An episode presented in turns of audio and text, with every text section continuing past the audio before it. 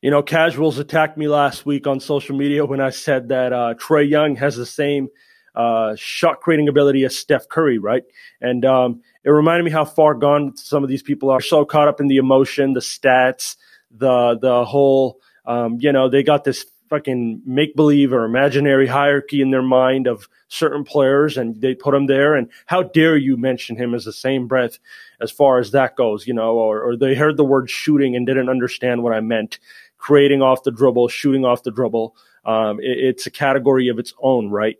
Uh, these meme boys and these stat boys, you know, uh, they they measure everything with numbers, so they can't actually do the eye test because they never actually understood or played the game, and can they can't comprehend what I mean, right? I'm talking about if Trae Young is to walk into a gym four hours after Steph Curry were in that same gym, um, and they both display the the same shooting ability off the dribble and creating ability I can make that assessment with my eyes. You do not need a piece of paper. You do not need to read me field goal percentages. You do not need to read me career fucking three point field goals and all these fucking shots made here and there. It is literally a basketball eye test. You do it with your eyes. You look at them and you say, holy shit, that guy is similar to that guy. It's not that deep. This is not even about knowing the game. This is as simple as it gets. Trae Young, when he get, when it comes to creating shots, so I'm talking about between the legs, step step back, side steps, hezzies, pull ups, you know, fucking nutmegs, um, uh, all these combinations with his handle, uh, deep threes off the dribble, you know, um, he is doing the exact same things as Steph. Whether he makes fucking six out of 10 or seven out of 10 and Steph makes eight out of 10, it, it makes no difference. That actual skill, that department, they are identical in that.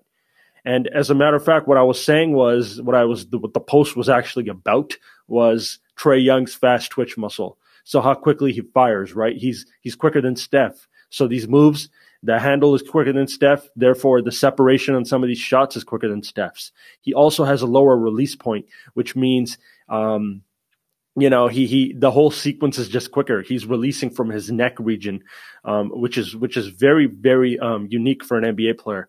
Uh, and, and it blows me away that this kid does it so quick, does it with so much fucking just speed and precision, and, and gets it off so quick over NBA length, you know, and that's what blows me away about Trae.